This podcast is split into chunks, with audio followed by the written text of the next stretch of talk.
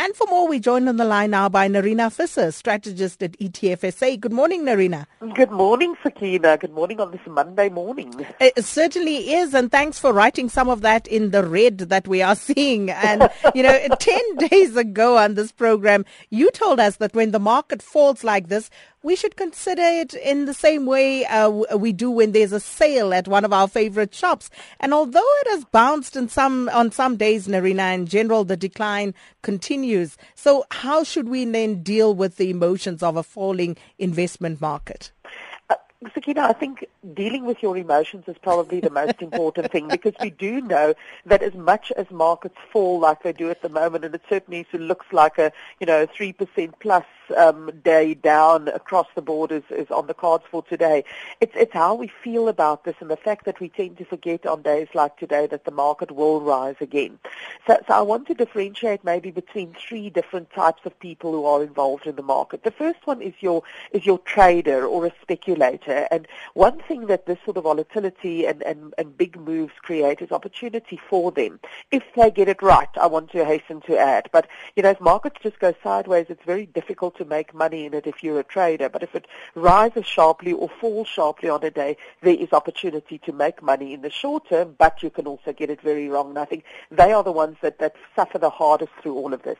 As general investors, especially long-term investors, people who are building up wealth, building up towards having money available from which to draw down at a later stage in their life. This is the, the, the, this should be the majority of the market, and for most of us, this is not something that we should be concerned about when the market falls like this. This is where I was referring to the fact that the market is on sale, and especially if you have a regular investment into the market, regular investment meaning like a monthly debit order or your monthly pension money that goes into into the the markets. Um, what you get from this benefit is that you're actually buying more for the same amount of money, and you're doing it without the emotion of having to to make the decision to buy and, and, and invest in the market. And that's really where the biggest benefit comes from.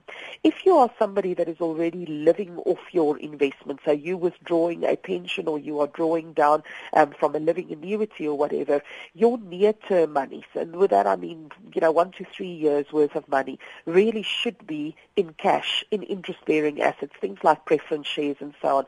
And once again, the route in the markets should not affect your emotions because it doesn't affect your the value of your investments nearly as much as it does sort of the broad-based stock market decline. So I do think it's important that people on a day like today don't panic and don't go and sell into this weakness that we're seeing in market.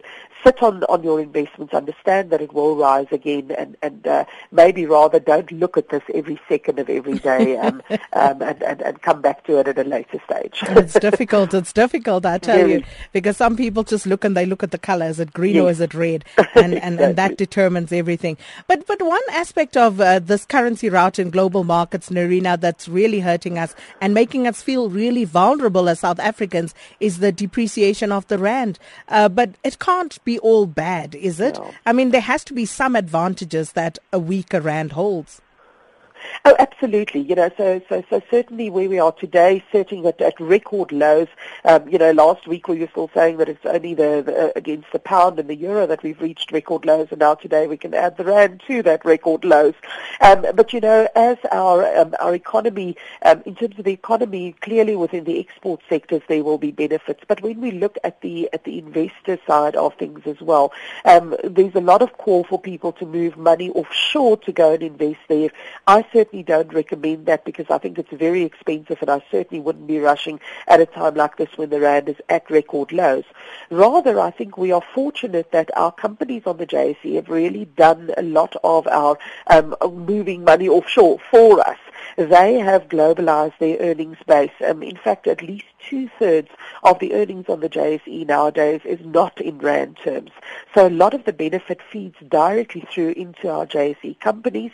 So an investment in the stock market does give you um, a good protection against uh, a weakening rand.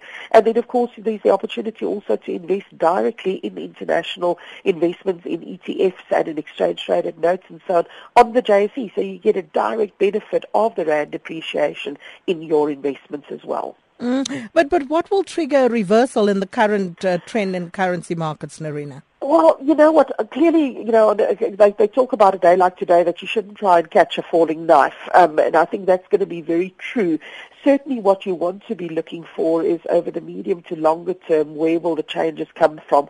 And I think probably the biggest factor at the moment, over and above what's happening in the Chinese market, is the outlook for the U.S. interest rates. Um, and the U.S. have certainly been promising for a long time that the first interest rate rise is coming. Uh, a lot of expectation that it will be as soon as September. I think what we've seen in, in, in markets, global markets over recent weeks, I think will make it very difficult for the U.S. to increase interest rates in in September. And that, I think, once that expectation is removed from the table, I do think that will provide some weakness coming through in the US dollar, which will then in turn have a benefit in terms of an appreciation in emerging market currencies, including South Africa.